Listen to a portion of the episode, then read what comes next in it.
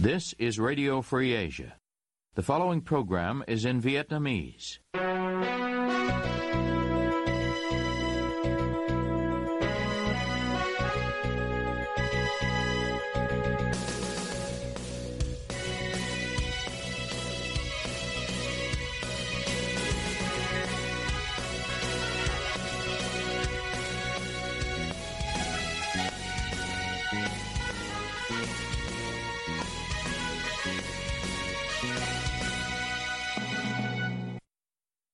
Đây là Đài Á Châu Tự Do phát đi từ thủ đô Washington DC, Hoa Kỳ. Toàn ban cùng Trung Khang xin kính chào quý thính giả.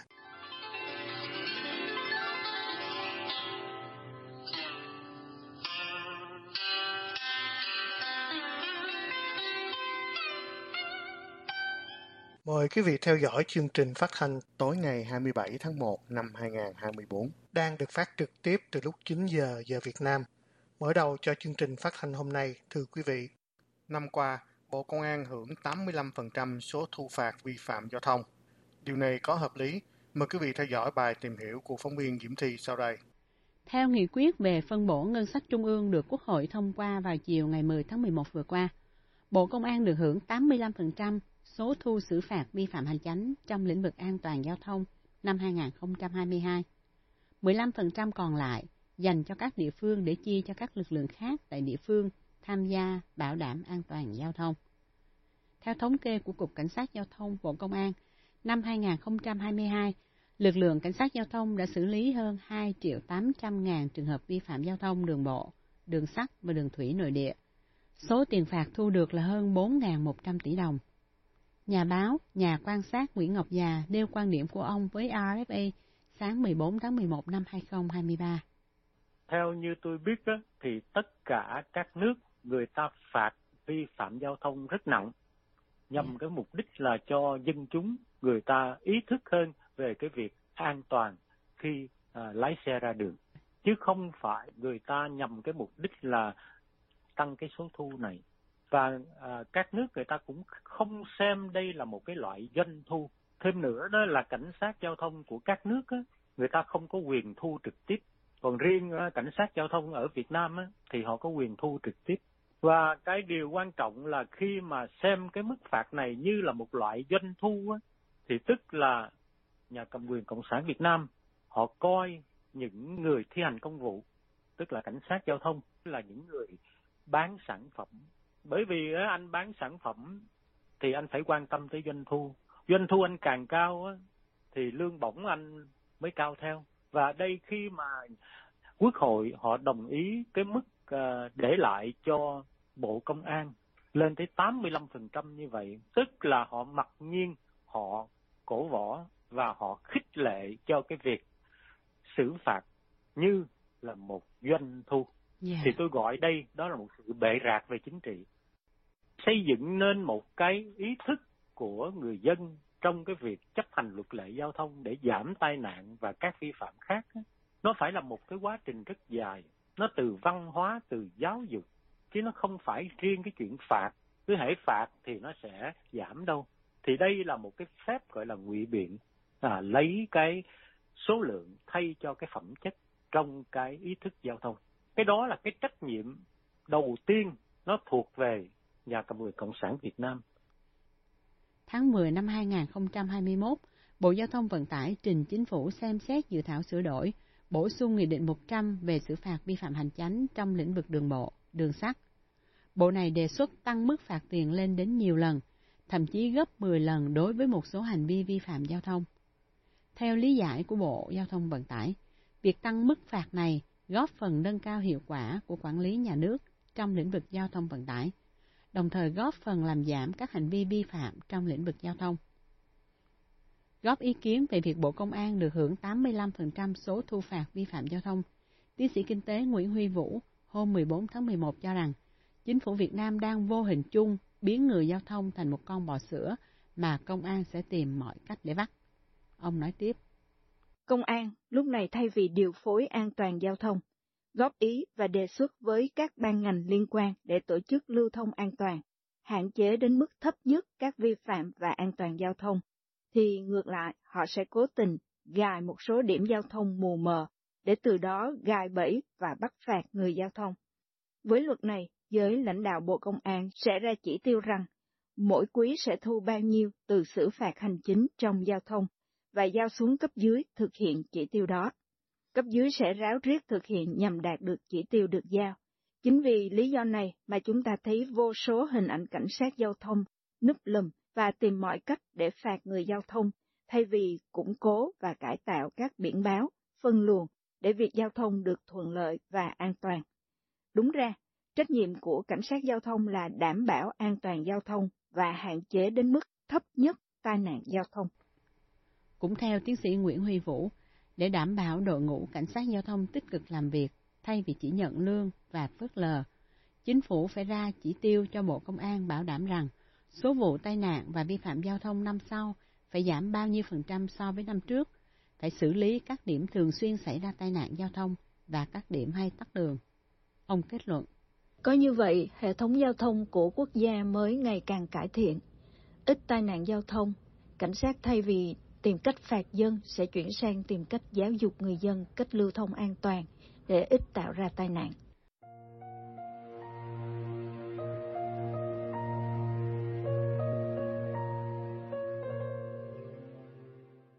Xin chào các bạn, tôi là Trường Sơn. Còn tôi là Cao Nguyên. Hôm nay chúng tôi có buổi nói chuyện đặc biệt với bà Ginny Sten, quản lý biên tập khu vực Đông Nam Á của Đài Châu Tự Do, để cùng tìm hiểu thêm về chương trình podcast sắp ra mắt của Ban Việt ngữ. Ginny, vì sao chúng ta cần phải làm cái chương trình podcast này? Quite simply, podcasts really popular. Khá đơn giản, podcast rất phổ biến. Chúng phổ biến với khán giả trẻ. Chúng tôi muốn tìm đến tất cả mọi đối tượng khán giả để họ biết đến những điều hay, để họ biết những gì đang xảy ra. Vậy thì những khán thính giả của Đài Châu Tự Do có thể kỳ vọng gì từ cái chương trình podcast này, Ginny? Tôi có thể nói chúng ta nên làm gì, nhưng hai bạn sẽ là người dẫn chương trình, nên tôi sẽ quay lại và hỏi, các bạn sẽ làm gì? Ngày nay thì rất nhiều bạn trẻ quan tâm đến những cái lĩnh vực giống như là việc làm, cơ hội thăng tiến trong công việc, làm sao để mà kiếm thêm được tiền và cũng như là các cái mối quan hệ cá nhân và tất cả các cái chủ đề khác mà các bạn trẻ quan tâm thì chúng ta đều sẽ có thể nói đến. Bạn Sơn cảm thấy gì khi dẫn chương trình podcast này? Tôi thực sự cảm thấy rất là phấn khích và bây giờ tôi đang vô cùng hào hứng để ra mắt cái số podcast đầu tiên. I mean, you're hiding your face, you're hiding what you look like. Cao Nguyên, bạn che mặt của mình. Che ngoại hình của mình, bạn có thấy vui không khi làm chương trình này? À, cũng như Sơn thì tôi rất là vui khi được dẫn dắt chương trình này cùng với anh Trường Sơn cái lý do mà tôi phải che cái gương mặt của mình đi đó là bởi vì tôi có lo ngại về lý do an toàn của bản thân. Thì um, chính phủ Việt Nam xưa nay đó vẫn thường hay sách nhiễu những cái người nhân viên của đài Á Châu Tự Do. Không chỉ là nhân viên mà tất cả những người thân của họ hiện đang sinh sống ở Việt Nam thì cũng bị quấy nhiễu. Đương nhiên, câu hỏi chúng ta cần trả lời cho mọi người là làm cách nào và khi nào có thể nghe chương trình podcast những vị khán thính giả của Đài Châu Tự Do từ trước đến nay vẫn theo dõi kênh thì đều đã quen thuộc với kênh YouTube và trang Facebook của Đài Châu Tự Do. Thế những điều đặc biệt đối với chương trình podcast này đó là đối với những quý vị khán thính giả đang sử dụng điện thoại iPhone thì có thể mở ứng dụng podcast và tìm kênh của Đài Châu Tự Do để lắng nghe. Còn những vị nào đang không sử dụng điện thoại iPhone thì cũng đừng lo lắng. Quý vị có thể tải ứng dụng nghe nhạc Spotify và cũng có thể tìm kênh của Đài Châu Tự Do trên ứng dụng đó. Khi nào các bạn có thể theo dõi số đầu tiên của chương trình podcast này? Không lâu nữa đâu, chỉ trong vòng 2 tuần nữa thôi chúng tôi sẽ ra mắt số đầu tiên. Cảm ơn. Tôi hy vọng mọi người sẽ thích nghe chương trình podcast của các bạn. Hẹn gặp lại.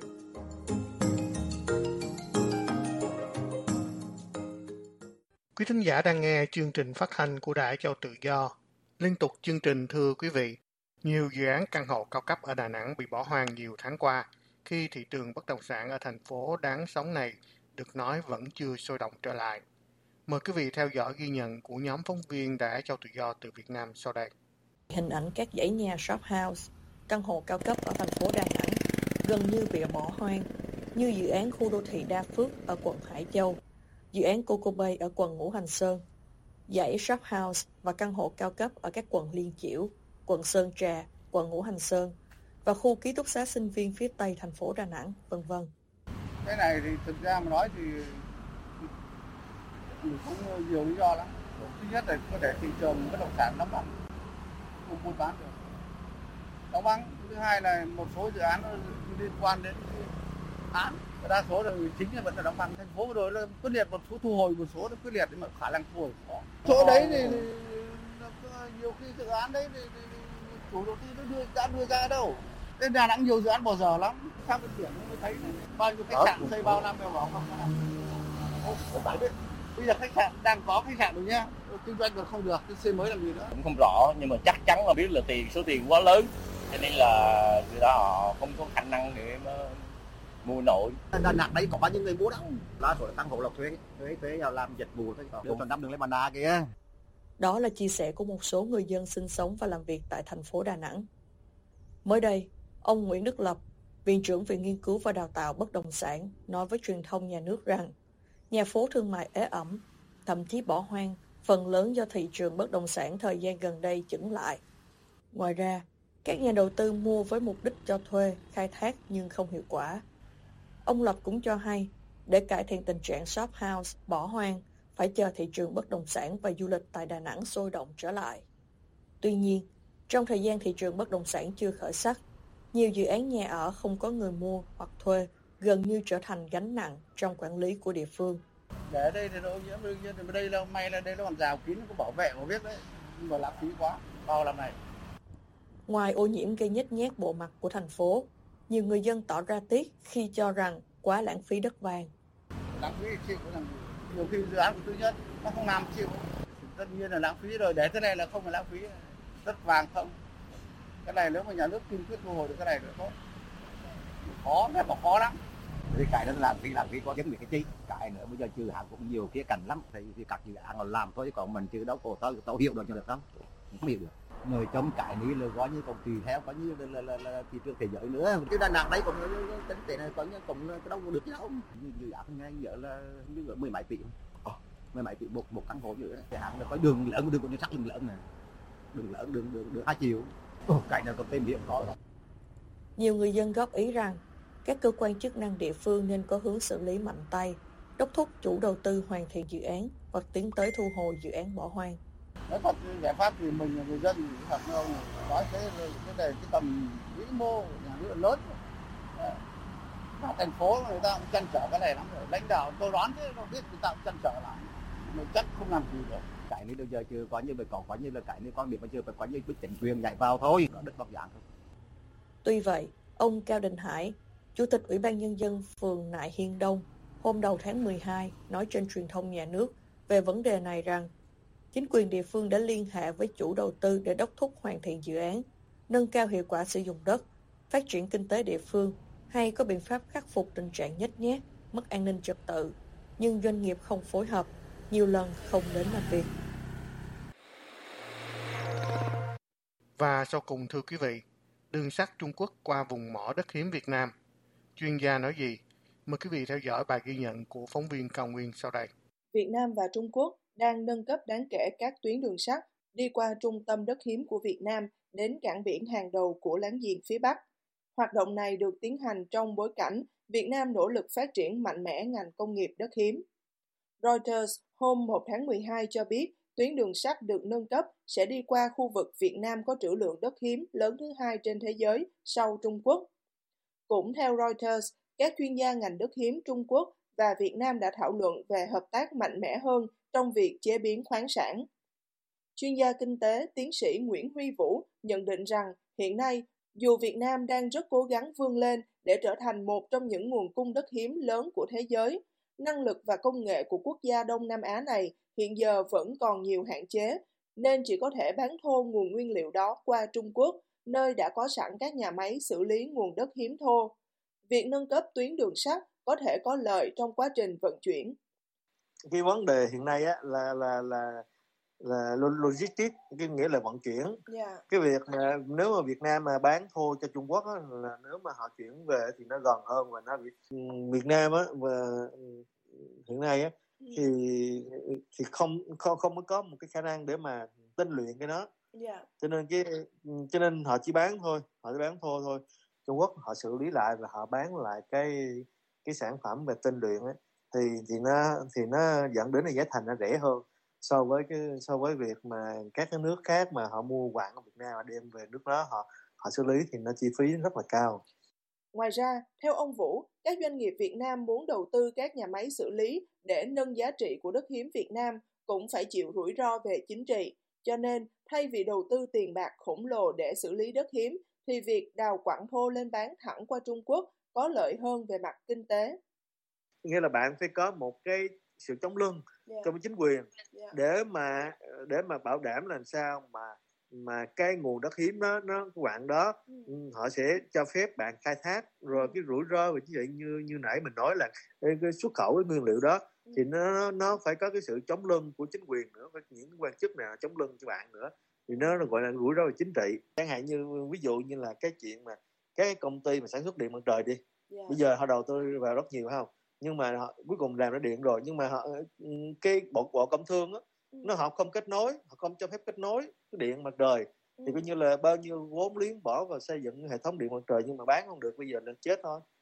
Trong một bài viết của chuyên gia quan hệ quốc tế, tiến sĩ Lê Hồng Hiệp có tựa đề tạm dịch là Tham vọng đất hiếm của Việt Nam, động lực kinh tế và chiến lược, được đăng trên trang web Fulcrum vào tháng 11 vừa qua cho rằng nếu Việt Nam phát triển thành công ngành công nghiệp đất hiếm để chiếm 10% thị trường toàn cầu vào năm 2035 thì có thể tạo ra doanh thu khoảng 2 tỷ đô mỗi năm. Tuy nhiên, lợi nhuận tiềm năng có thể thấp hơn rất nhiều nếu tính đến tất cả chi phí sản xuất. Tình trạng công nghệ kém hiện đại và những lo ngại về vấn đề môi trường cũng là những thách thức cản bước tiến của Việt Nam trong việc phát triển ngành đất hiếm. Tuy nhiên, động lực khiến Hà Nội vẫn quyết tâm theo đuổi phát triển ngành công nghiệp này là do những lợi ích về chiến lược đối ngoại mà Việt Nam có thể đạt được, đặc biệt là trong bối cảnh căng thẳng Mỹ-Trung ngày càng gia tăng. Trung Quốc hiện chiếm 63% sản lượng khai thác đất hiếm của thế giới. Các hợp kim và nam châm đất hiếm mà Trung Quốc đang kiểm soát là những thành phần quan trọng trong các ngành công nghiệp như điện tử, xe điện và tua bin gió, hay thậm chí là các ngành sản xuất vũ khí tiên tiến bao gồm tên lửa, radar và máy bay tàng hình. Điều này khiến Mỹ và các đồng minh tìm cách đa dạng hóa nguồn cung đất hiếm ngoài Trung Quốc. Một trong các lựa chọn thay thế tiềm năng là Việt Nam, nơi có trữ lượng đất hiếm lớn thứ hai trên thế giới, ước tính khoảng 22 triệu tấn, chiếm khoảng 19% trữ lượng được biết của thế giới. Nếu Việt Nam có thể phát triển thành công ngành công nghiệp đất hiếm và trở thành nhà cung cấp đáng tin cậy cho Hoa Kỳ và các đồng minh, thì vị thế của Hà Nội sẽ được nâng cao đáng kể trong chiến lược của Washington và các đồng minh. Nó giúp củng cố mối quan hệ Hà Nội với các đối tác này, bù đắp cho sự miễn cưỡng của Hà Nội không muốn tham gia cùng với họ vào một số hoạt động hợp tác quốc phòng nhạy cảm. Bình luận về vấn đề này, nhà nghiên cứu quan hệ quốc tế, thạc sĩ Hoàng Việt cho rằng, ngoài lợi ích kinh tế, tham vọng nâng cao vị thế chính trị mới là quan trọng hơn đối với chính quyền Hà Nội. Nếu mà Mỹ và các đồng minh phương Tây của mình mà thay thế khi mà trong cái cuộc cuộc căng à, họ cạnh tranh và căng thẳng với cả Trung Quốc thì họ phải tìm một cái nguồn nguyên liệu để mà có thể thay thế được Mỹ Yeah. và đương nhiên là trong cái mối quan hệ giữa Mỹ và Việt Nam đang tốt đẹp gần đây Yeah.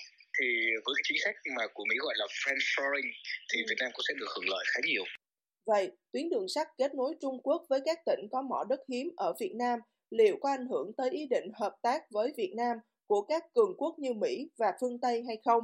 Trả lời câu hỏi này, thạc sĩ Hoàng Việt nhận định. cái đấy nó không liên quan nhiều. Bởi vì là cái đường sắt đi qua thì nó cũng đâu liên quan đến cái việc khai thác và xuất khẩu cái chất hiếm đâu. Có lẽ là vấn đề là mà mà cá nhân tôi lại còn cho nghĩ một cái rộng hơn tức là gì? Là không phải ngẫu nhiên mà mà nhiều cái nhà máy sản xuất chip của của Mỹ đặt ở phía Bắc thì một trong những cái người người ta cho rằng là trong trường hợp mà Mỹ và Trung Quốc cùng căng thẳng mà Trung Quốc đã ngăn chặn xuất khẩu nguồn đất hiếm sang Mỹ thì có thể là họ bị ngăn cấm xuất khẩu sang Mỹ nhưng có thể họ đâu ngăn cấm xuất khẩu sang Việt Nam đâu ừ. Quý thính giả vừa nghe chương trình phát thanh tối ngày 27 tháng 1 năm 2024 của Ban Việt ngữ Đài Châu Tự Do. Toàn ban và Trung Khang cảm ơn quý vị đã đến với chương trình và hẹn gặp lại. You have been listening to Radio Free Asia.